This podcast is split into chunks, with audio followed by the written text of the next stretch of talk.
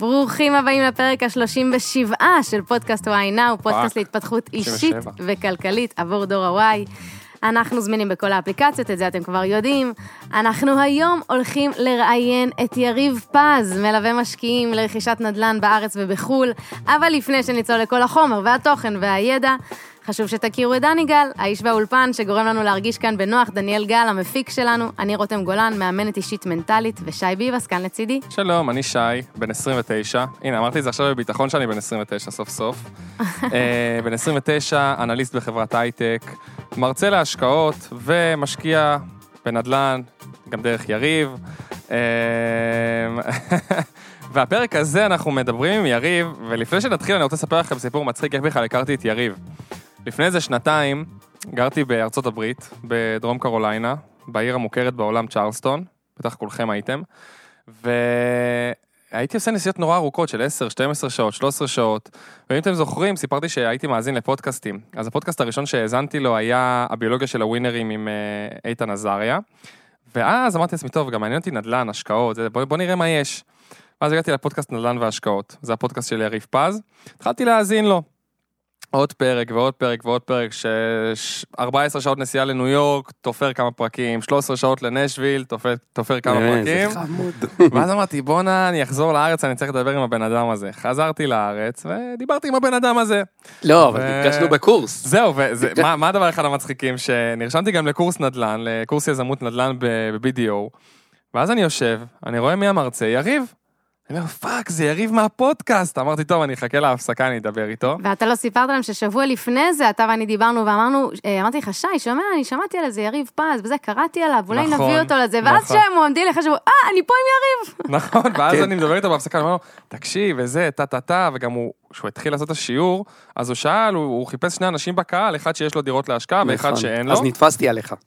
ואז הוא נתפס עליי, ואז דיברנו אחרי זה, ומפה לשם, סיפרתי לו שאני עקבתי אחריו, וככה התחלנו לדבר, ומפה לשם הבנתי שהוא מלווה משקיעים, וגם רציתי לקנות דירה נוספת, והתחלנו לדבר, ומפה לשם, קיצור, הנה הוא פה היום בפודקאסט, איזה כיף. מדהים. אה? טוב, אז אני ממש ממש מתרגש שאתה פה. אמ, זה הדדי, זה הדדי. ו- איזה פודקאסט, איזה מקצועי, יאללה. אנחנו אצלנו עושים פודקאסט בחדר שינה, אצלכם אולפן וזה. כן, יפה. אהבתי. אצלם הם הביאו קפה מקפה נאמן. סאונד. וזה, אוזניות. זה אני בקושי. אוזניות לאייפון יש לי, כל הכבוד. יאללה, איזה יופי. אה, וזהו, אנחנו נורא מתרגשים שאתה פה. ובפרק הקודם דיברנו עם הקהילה, אה, שאלנו אותם בכלל בפייסבוק על איזה דברים הם רוצים שנדבר איתך. מה הם רוצים שנדבר בצמד פרקים שלנו של הנדל"ן. הם בחרו שני דברים. אחד, זה איך רוכשים נכס מאלף עד תף. והדבר השני, זה איך בוחרים את העיר להשקיע בה, את הרחוב, את האזור. בפרק הקודם דיברנו איתם, באמת עשינו להם צ'קליסט נורא נורא ארוך, איך בוחרים את הנכס, אה, איך הם מתחילים להשקיע מאלף עד תף. והיום, קודם כל, אני רוצה לדעת ממך ולשמוע ממך בכלל מי אתה, תספר לנו קצת עליך, איך הגעת לעולם הזה של הנדל"ן, אה, ומשם נמשיך. יאללה. טוב, אז ככה, נעים מאוד, קוראים לי יריב. אה, אני מתעסק בנדל"ן משנת 2005. הייתי עושה פעם בזמנו כל מיני צלצולים אה, מצחיקים ומשחקים אה, מצחיקים בסלולר. לא נעים לי אפילו להגיד אה, מה, אבל תלכו הכי רחוק עם זה שאפשר. באמת דברים הזויים שעשו המון הורדות בזמנו, אתה יודע שאנשים עוד היו מורידים, שלא, נכון, עוד היו לפני האייפון. נכון? מטורף. כן, מהתקופה של הטלפון ציבורי. בכל מקרה, עשינו המון הורדות, ועם הכסף קניתי נדל"ן. אה, תחילת הדרך שלי זה היה בפתח תקווה, היינו קונים דירות, משפצים, משכירים, אה, גבעת שמואל, רמת גן, אה, ועם השנים מחירי הנדל"ן עלו. אז התחלתי להתרחק לפריפריה. אז בהתחלה זה היה באר שבע, ואז גיליתי שיש שוק בדיוק הפוך לבאר שבע, חיפאי, בצפון, שהוא יותר זול. זאת אומרת שעבור שכירות שהייתי מקבל בבאר שבע, נניח 1,500 שקל, והדירה הייתה עולה אה, 400,000, בחיפה זה היה 300,000. והתמקמתי בחיפה, ושם אה, נשארתי. אחר כך הצטרפו אלינו משקיעים מפה לאוזן. למעשה, עיקר הפעילות שלנו היא בארצות הברית, ולא, ולא בישראל. אבל אה, בשנה, שנה וחצי האחרונות, קורונה, ו, אה, ולא צריך להיות אה, גאון גדול כדי לקרוא בעיתונים שמחירי הנדל"ן בישראל אה, ממש אה, מטפסים. אה, אז אנחנו, יש לנו יותר פוקוס על, אה, אה, על העיר חיפה, יותר מאשר אה, אה, בארצות הברית. אה, כמו שאמרת, אני מרצה ב-BDO, מדי פעם אני מפרשן בגלובס, דה מרקר וכאלה, כי בזמנו הייתי אה, עיתונאי, אז הם אוהבים קצת את הכתיבה שלי. למרות שהיום רוב הכתיבה שלי זה צ'קים, אבל, אה, אה, אבל יש גם בגדול כאלה מדי שאוהבים את פעם, הכתיבה הזאת. כן, כן, פעם הייתי כותב הרבה יותר. אה, וזהו, וזה מה שאנחנו עושים, אנחנו מלווים, משקיעים ועושים את כל הפעולות מא' עד ת' עבור המשקיע. זה... זהו, זה מה שחשוב לי לדעת באמת, כי מה זה א' ומה זה ת'. בדיוק, הרבה פעמים כן. שאנחנו, שגם אני בפרטים מדבר עם אנשים על ליווי, אז אומרים, דיברתי עם המלווה הזה והמלווה הזה והמלווה הזה, והוא מציע ככה והוא מציע ככה, ולא הבנתי בתכלס מה, מה זה אומר ליווי, מה, מה אני מקבל, זאת אומרת, אני משלם איזשהו סכום מסוים, מה הדברים שאני מקבל שאני לא הייתי מקבל אם הייתי עושה את זה לבד בעצמי. אז ככה, בגדול, אתה רק צריך לרצות אה, אה, לקנות דירה להשקעה בישראל, ואנחנו עושים את כל השאר. זה, זה במשפט אחד. זאת אומרת שגם אם אין לך כסף, הון עצמי, הרי אתה יודע, כדי לקנות דירה ראשונה צריך 25 אחוז, גם אם אין לך את זה, אנחנו נשיג לך. אה, אנחנו עוזרים ב, אה, בכל הנושא של המשכנתה. אה, זה לא, זה לא מילה נכונה עוזרים, אנחנו עושים את זה. איתור של הנכס, אם צריך לשפץ אז אה, משפצים, כמובן כל הליווי המשפטי, זה, אני לא עורך דין ולא מתיימר להיות, אבל יש לנו אה, עורך דין אה, שהוא עושה את זה עבור המשקיעים. אם צריך לשפץ, למרות שרוב המשקיעים מעדיפים דירה שהיא כבר משופצת, אבל אם צריך לשפץ אז אנחנו יודעים גם לשפץ. כמובן בסוף התהליך להשכיר את הדירה ולהתנהל מול הדייר. כך ש... אתה יודע, אומרים שנדל"ן זה ההכנסה הפסיבית, זה הכי פסיבי שיכול להיות. זאת אומרת שהמשקיע לא צריך לעשות כלום, לבוא רק פעם אחת לסיור, לראות את הדירות, להכיר קצת את השוק, ומפה אנחנו נמשיך. אני אוקיי. חייבת להבין משהו. וזו שאלה שלדעתי עוברת להרבה וואי מאוד. וואי, אני מפחד שהיא שואלת אותי שאלות, אתה יודע, זה כאילו אה, שאלות אה. קשות, רגע, אני אתכונן, כן. אני אגיד לך מה, כי אני יודעת שכמישהי שלא באה מהעולם הזה, להרבה אנשים זה עובר בראש. אתה, בכללי גם הישראלי המצוי, כולנו אומרים, רגע, משהו פה לא מסתדר לי. עוזרים לי מאלף עד תף, נותנים לי הכל, אוקיי, אז אני שם סכום ראשוני, בסדר? של 20, 30, 40 אלף שקלים, אוקיי, נניח. אז אני אומרת, רגע, אבל איך זה משתלם לבן אדם שמלווה משקיעים, והוא מתעסק לי בדירה, והוא מתעסק לי בשיפוץ, והוא מתעסק לי בזה. כאילו, מה, מה הקאץ' פה? אז ככה, תראי, ברגע שאת עושה את זה פעם אחת, אז זה באמת לא כל כך משתלם, אבל ברגע שאת אה, אה, אה, עושה את זה בווליום, ובלי עין הרע מחירי הנדל"ן בישראל עולים, הריביות מאוד מאוד נמוכות, ואנשים מרוויחים כסף בנדל"ן, בריצות למרחקים, כן? אנחנו לא מבטיחים פה, בוא תקנה דירה היום, תמכור אותה מחר ותעשה 200 אלף, לא. בנדל"ן מרוויחים במרחקים, וברגע שיש ביקושים מאוד אה, אה, משמעותיים, ואנחנו עושים את זה, נניח היום אנחנו עושים סיור משקיעים עם שמונה, תשעה משקיעים. תעשי שמונה, תשעה משקיעים, כפול לעלות הליווי. אז זה משתלם כבר- לכם זה יוצא כ- כבר מאוד משתלם, כן. הבנתי, אז זה דבר שחשוב לדעת אותו. אה, וה... וב', דבר נוסף, זה, אנחנו עובדים עם אנשי מקצוע, זה לא רק אני, אני לא הולך לבנק להביא את המשכנתה, ואני לא העורך דין, ואני לא השיפוצניק, ואני לא זה שידבר בסוף עם הדייר. יש לנו אנשים שזה התפקיד שלהם, שהם עובדים, הם גם לא עובדי חברה, הם outsourcing כאלה, שאני פשוט... הם יודעים את התפקיד שלהם כחלק ממכונה כבר מאוד מאוד משומנת, כי אנחנו עושים את זה משנת 2009 בחיפה, 2010, אז uh, הכל רץ כבר מאוד מאוד מהר, אז כמעט, יש פה התעסקות, אבל היא לא כל כך משמעותית כמו שחושבים. הבנתי, כמו שזה יהיה לי בתור אדם פרטי, שאני הולכת עכשיו לעשות דבר כזה לבד, זה אירוע מורכב, שדורש נכון. זמן ואנרגיה נכון. וידע. תראי, את יודעת, היה אצלנו השבוע אה, משקיע לחתימת חוזה, וזה בדיוק זה. אומר לי, תשמע, אני לא אשכח את הרגע הזה כל החיים. עכשיו, לא נעים לי להגיד, אבל הרגע הזה שלו, שזה פעם ראשונה בחיים שלו, שהוא קונה דירה, אנחנו עוברים את זה בערך שלוש פעמים בשבוע. אז את יודעת, ברגע שאת עושה את זה ואת מתעסקת בזה, זה ברור לי שאני נמצא בצומת מאוד משמעותית בחיים של אנשים. כי, את יודעת, אנשים קונים דירה, שתי דירות, אולי, אולי, אולי שלוש דירות, וזה המקסימום, לא עושים את זה כל יום. אז אה, אני שמח להיות ברגע הזה. והדבר, אז קודם כל זה כיף לשמוע שאתה ככה מתרגש, ואתם לא רואים פה את יריב, אבל באמת יש לו, ככה בפנים רואים שאתה שמח ומתרגש נכון, שזה מה נכון. שאתה עושה כן, בחיים. כן. והדבר השני שחשוב לי לשאול אותך, כמישהי שוב שחוקרת ובודקת את הדרך הכי נכונה עבורי, ואני כותבת תוכנית עבודה ואני ממש אה, יוצאת לדרך, למה נדל"ן? למה לא ללכת לשוק ההון? למה לא ללכת להשקעות אלטרנטיביות? למה בכלל אה, לכל המקום הזה של נדל"ן, למה זה הכי משתלם לדעתך? אז ככה, קודם כל בשווקים אחרים אני לא מתמצא, בהשקעות אלטרנטיביות ובשוק ההון. שוק ההון השקעתי פעמיים, אבא שלי היה מנהל בבנק, אמר לי להשקיע פעמיים באיזה מניה, פעמיים הפסדתי. אמרתי, זה השכר לימוד הכי טוב שיכול להיות, כנראה זה לא בשבילי. אני לא יודע מה יש במקומות אחרים, אני יודע מה יש בנדל"ן. אני יודע שכל אדם במדינת ישראל שרכש לעצמו דירה, לא משנה מתי, מקום המדינה ועד היום, בכל דקה, בכל רגע, אפילו בשנות ה-90 שמחירי הנדל"ן ירדו, גם אם לפני הירידות היית קונה דירה, נכון להיום היית עושה לפחות פי 2, פי 3 וכולי על הכסף. ככל שקנית לפני יותר שנים, את יודעת, אה, אה, כל אחד גדל, אני גדלתי לפחות על הסיפור הזה, שסבתא שבאה לארץ, לא יודע איך, היה לה אדמה בהרצליה פיתוח או בתל אביב, והיא החליפה את זה תמורת שטיח מקיר לקיר. איזה סיפור הזוי כזה, זה מה שאני גדלתי. עכשיו, כנראה שסבתא לא הייתה כזאת מטומטמת, וזה היה שווה ערך לשטיח מקיר לקיר. זה פעם היו מחירי הנדל"ן. את יודעת, בכלל שהמעפילים באו לארץ, אף אחד לא רצה לגור בתל אביב, כי זה ליד הים, בגלל זה הלכו לפתח תקווה ולערים כאלו. בסופו של דבר, בכל רגע נתון שקנית דירה, מקום המדינה עד היום, הכפלת, שילשת, עשית פי עשר, אפילו אולי, אולי יותר מזה, על הכסף. וזה עוד בלי להזכיר את השכירות. והדבר הכי חשוב לאנשים שהם עצלנים כמוני, זה שאין פה התעסקות. הרי בסופו של דבר, מי שמשלם את המשכנתה ומי שמשלם את השכירות זה הדייר עצמו. והדייר קם והולך לעבוד שבוע, שבועיים, שלושה שבועות אה, אה, מדי חודש, אה, והוא משלם עבור השכירות. וככה אני רואה את זה. שווקים אחרים, אה, ההשקעות האלטרנטיביות וזה, אני לא מבין.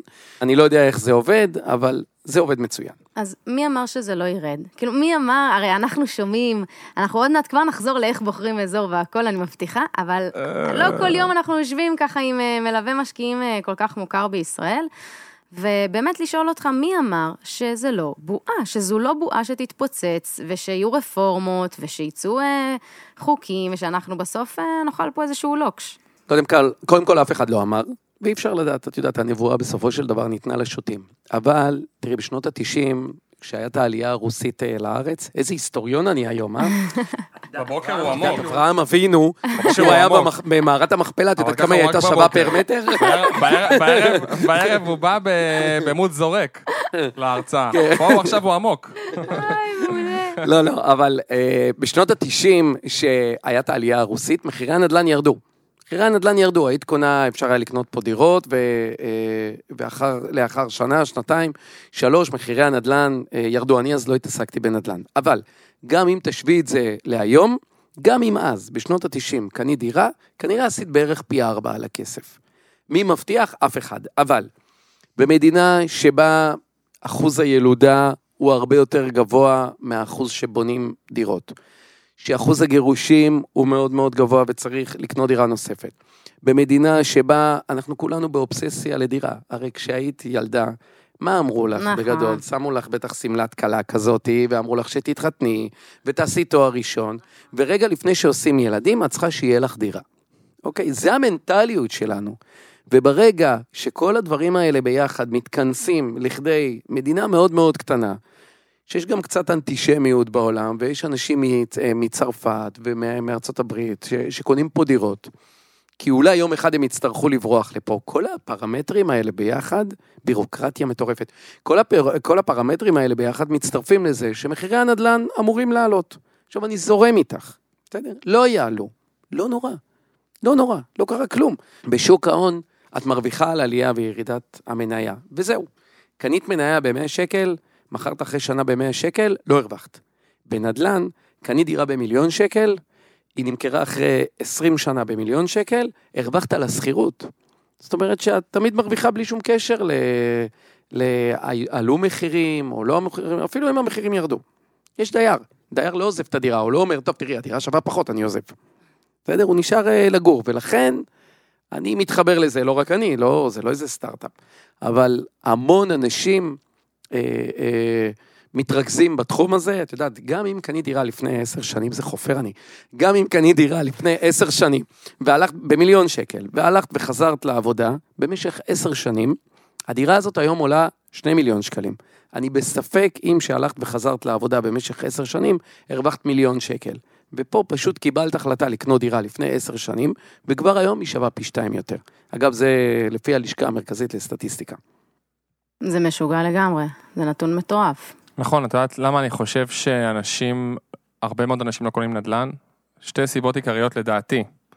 הסיבה הראשונה, אנשים, לפחות הדור שלנו, רוצה הכל כאן ועכשיו. נכון. הוא קונה מניה, טוב, מה קורה עם הכסף שלי מחר? טוב, מתי אני אשאיר? נכון. ודיברנו על זה הרבה מאוד. נדל"ן זו ריצה למרחקים ארוכים. זו ריצה למרחקים ארוכים, ולא משנה מה, ולא מש... זה זה המשחק. אם אתה תהיה סבלני, אתה תצליח במשחק הזה, ותקן אותי אם אני טועה. נכון, אתה צודק. ו... והדור שלנו, ואנחנו חלק מהדור, אז מותר לי להגיד, אנחנו דור שרוצה הכל כאן ועכשיו. טוב, כמה דירה שווה מחר? טוב, כמה אני מתעשר מחר? טוב, מה קורה איתי? נכון. החיים גם, כדי להצליח בלא מעט דברים, צריך את הסבלנות. צריך לתת לנכס להשביח את עצמו עם השנים. צריך לתת למשכנתה להישחק. צריך לתת את הזמן הזה. אנחנו צריכים ללמוד להיות סבלניים ולהבין שאי אפשר להתעשר ביום אחד. זה לא עובד ככה. פשוט לא עובד ככה. תראה, אתה יודע, רואים את זה גם נורא בקורסים, לצערי.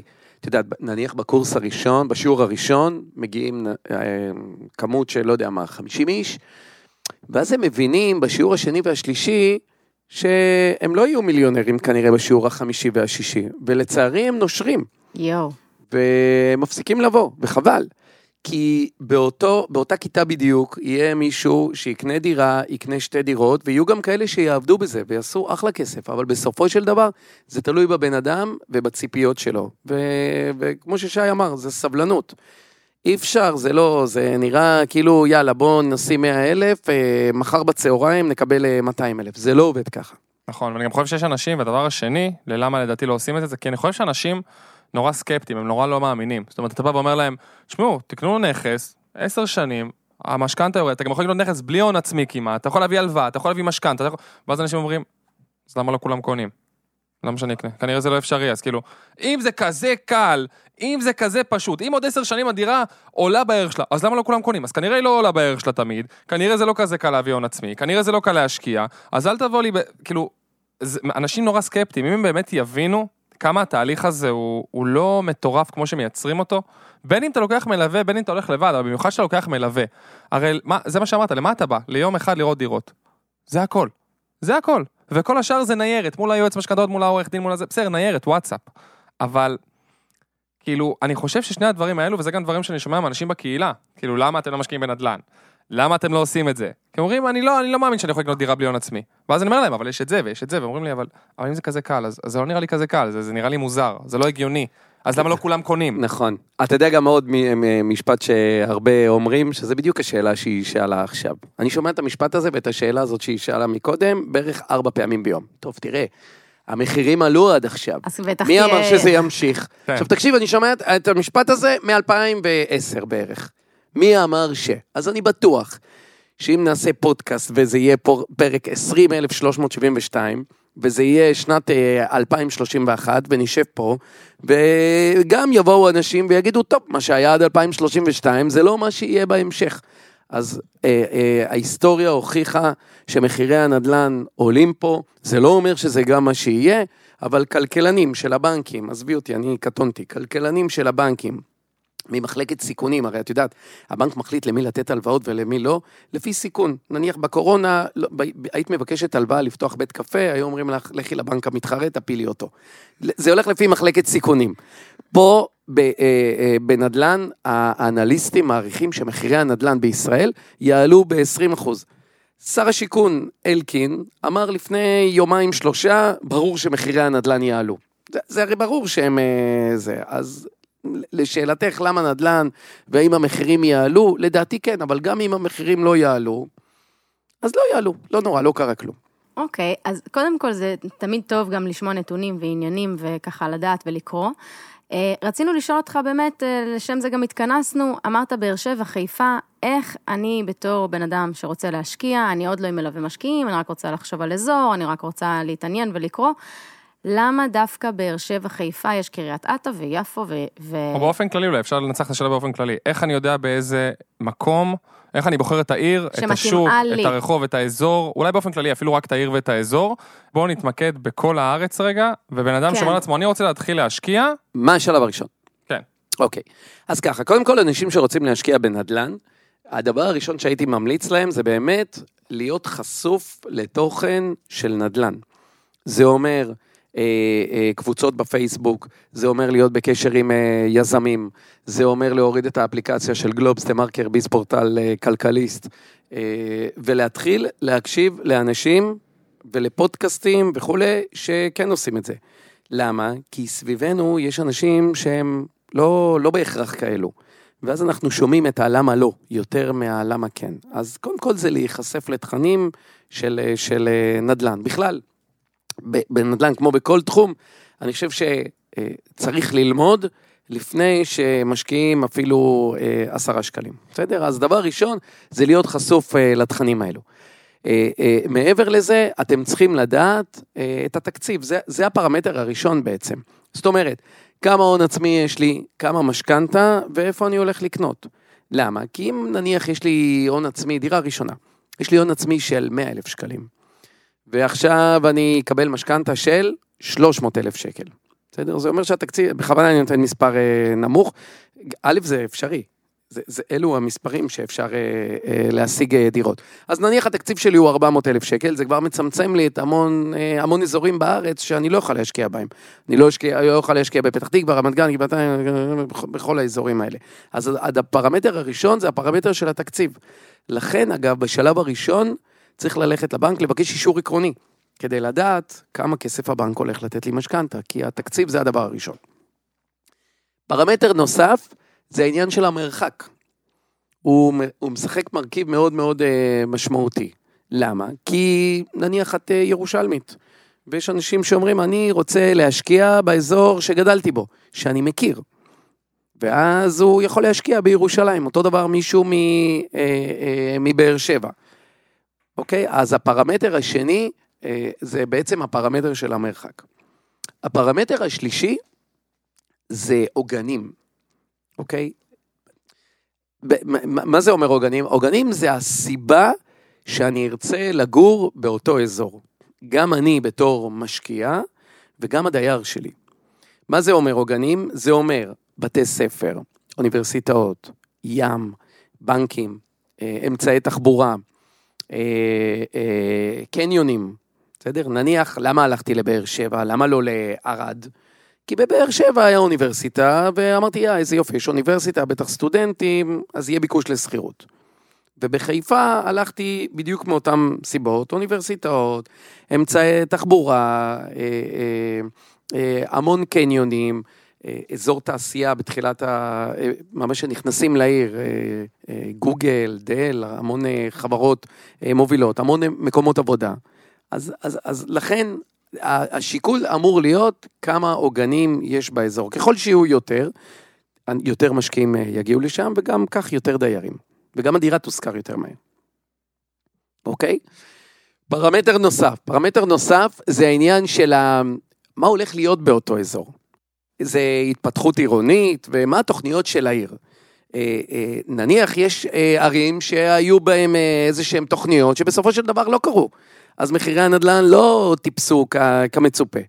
לעומת זאת, אם אני לוקח ערים אה, ספציפיות אה, בארץ, אה, שהיו בהם תוכניות, שוב, סליחה שאני לוקח את העיר חיפה, אני פשוט, אנשים אומרים לי, תגיד, אתה מאמין בחיפה? אני באופן אישי קונה שם, אז נראה לי אין יותר מאמין מזה. אבל, המון התפתחות עירונית, הנמל חיפה, כל החברות שיש בכניסה, בכניסה לעיר, המון מקומות עבודה. אה, עכשיו עשו שם את ה... איך זה נקרא? הזה, רכבל. רכבל כן. למעלה לכיוון, אה, זה לא רכבל בקטע של אה, תיירות, נוף, כן. בדיוק, אלא רכבל בקטע של לדלג על כל הפקקים. וזה המון סטודנטים שלומדים בטכניון יכולים לתפוס את הרכבל.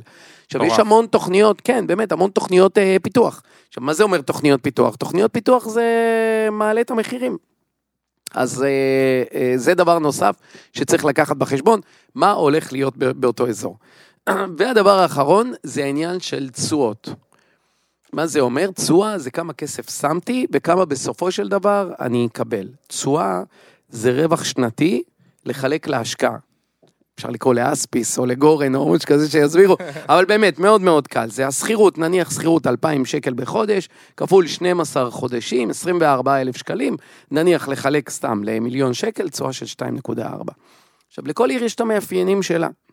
נניח אה, אה, אה, בבאר שבע יש את התשואות שם, אפשר לראות את זה גם לפי אתר מדלן.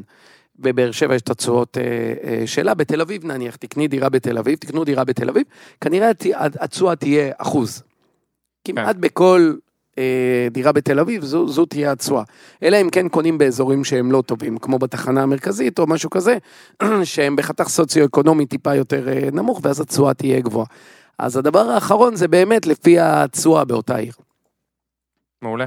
בסדר גמור. גם אני חושב שזה איזשהו צ'קליסט שכל אחד צריך לעשות. בין נכון. אם הוא הולך עם מלווה, בין אם הוא לא הולך עם מלווה. גם אם הוא הולך עם מלווה שהוא לא אתה, עדיין הוא צריך לבוא למלווה ולהגיד לו, רגע, למה אשקלון? למה נכון, בת ים? למה ירושלים?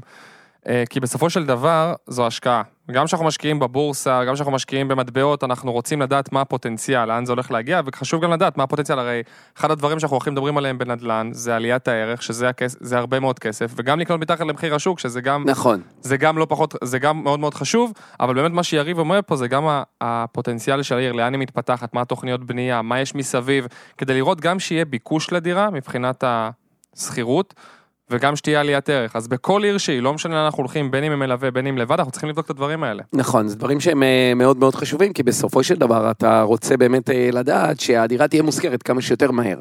נכון. אוקיי, יש... אה, שוב, מבלי להגיד משהו רע על, על אף עיר, אבל נניח תיקחו אה, ערים שאין סביבם הרבה ערים נוספות, כמו, לא יודע מה, אה, אה, ערד, בסדר? אז, אז נניח סביב חיפה כל יש... שנה יש- יריב פז, ראש עיריית ערד. וואי וואי.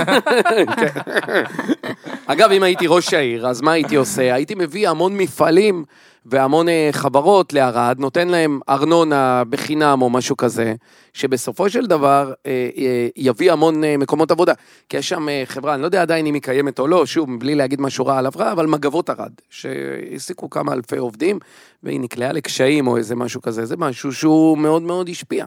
כן. לעומת זאת, אם היו 300 חברות בערד, אז זה לא היה כל כך משפיע. אז אני חושבת שנתת פה טיפים ממש טובים לאיך להתמקד באזור, איך אני עושה את ההשוואה בין האזורים.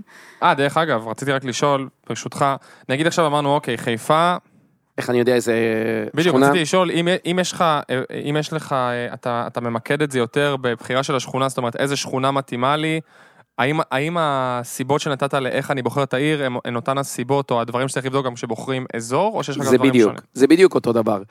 אתה יודע, בכל עיר יש את השכונות הטובות ואת השכונות הלא טובות. קח נניח את הרצליה, יש לך מצד אחד את הרצליה פיתוח, ומצד שני יש לך שכונות אה, שיכון ויצמן, שביב, שלו השכונות הפחות טובות. עכשיו, אין מה להשוות בין זה לזה. אתה כן. יודע, הרצליה פיתוח זה 15-20 מיליון שקל צפונה. מצד ו- שני, כשאתה משקיע בדירות של 600 אלף, אז איך אתה גם יכול לבחור את אתה לבחור את השכונות היותר טובות בסכום המוקצב לך? זאת אומרת, עכשיו אני אומר לך, יש לי 700 אלף שקל להשקיע, אז בטח יש כמה שכונות בחיפה, לדוגמה, שמתאימות לסכום הזה, שאני יכול לקנות בהן דירות. אז איך אני גם יודע להגיד, לא, אבל עדיף לי בשכונה הזאת ולא בשכונה הזאת. אז קודם כל, אה, יש שכונות שהן אה, נורא דומות. זה לא שכונה אחת, וכל אחת אה, כן. אה, אה, שונה לחלוטין מה, מהשנייה. זה בערך נניח מת- ב- בעיר יהיו אה, אה, סתם עשר שכונות, אז אה, שלוש שכונות יהיו בחתך סוציו-אקונומי גבוה, שלוש שכונות בינוני ושלוש שכונות במעמד סוציו-אקונומי נמוך. כן. עכשיו, אין מה להשוות באמת בין השכונות, אבל שלושת השכונות שבמעמד סוציו-אקונומי נמוך, הם פלוס מינוס האזורים שאתה צריך להתמקד בהם. כן. ואז מחירי הנדל"ן יהיו זולים יותר, ואז התשואות יהיו אה, גבוהות יותר. אבל גם, אתה יודע, צריך לדעת, לא לפתח יותר מדי ציפיות. מה זאת אומרת? זה כמו יהלום. אתה לא יכול לבוא ולהגיד, תראה, יש לי 100 שקל, אבל תביא לי את היהלום הכי גדול שיש, הכי מלוטש שיש, והכי יפה שיש. זה לא הולך אה, ביחד. אתה יודע, כי לפעמים משקיעים אה, אומרים, טוב, תשמע, התקציב שלי זה 500 אלף. ואתה יודע, 500 אלף זה לא דירות שהן כל כך סימפטיות לראות בעין, או להיכנס אליהן, או כן. להריח, או הכל. אז אני אומר להם, אתם רוצים דירה יותר אה, זה, בואו נעלה יותר בתקציב. אז אותו דבר פה. זה הכל עניין של באמת אה, תקציב, זה עניין של תשואות, לדעת להסתובב, אפילו ללכת עם מתווך, מלווה משקיעים, ללכת לבד, לא משנה. ניתוח שוק הוא מתחיל בהתחלה באינטרנט. אמרנו אה, גוגל, פייסבוק, אה, גלובס, דה מרקר וכאלה, אבל בסופו של דבר הוא מגיע אה, בשטח כי צריך לראות בעיניים מי יהיה הדייר שלך. טיל. סגור. רותם, רוצה אז, אה, לסכם? אני מה, חייבת... כבר מסכמים? כן. אמרתם ארבע שעות פודקאסט וזה. באתי עם-. באתי ארוחת צהריים, אמרתי נאכל ביחד במיקרופון. לחמם. אבל אה, תשמע, אין לנו עוד פרקים, כי הקהילה רוצה המון המון פרקים על נדל"ן, אז אנחנו. נחזור על דברים אחרים גם. יהיו עוד נושאים, ובאמת נעשה העמקה בכל מיני פרמטרים שאתה עכשיו ציינת. ותצייני גם את שיתוף הפעולה שלנו עם יריב. נכון, אז לפני שאנחנו ככה נעשה את הסגיר שלנו, שבטח הם מדלגים, על, מדלגים כבר על הסגיר, אבל חכו, יהיו הטבות באמצע הסגיר, ואתם לא תשמעו אותן, כי אתם נכון. מדלגים. נכון.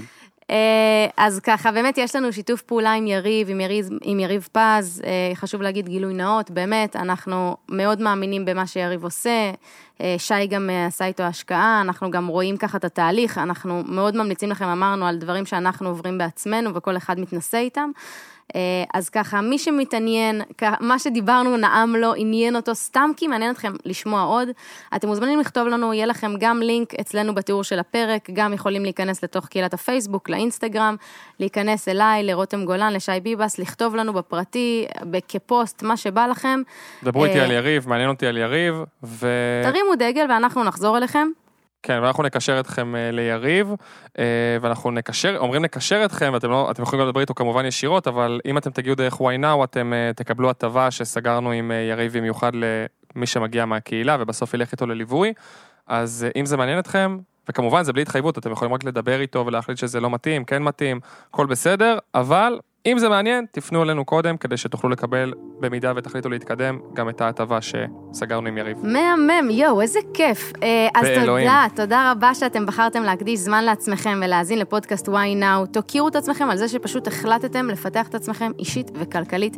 אם אהבתם את הפרק, ולו חלק קטן, שתפו אותו. שתפו, בבקשה, עם שתפו, אדם אחד. בבקשה. איזה מקצוענית, שאתם יאללה, מכירים. איזה יופי. תגידי את זה עוד פעם. תגידי את זה עוד פעם.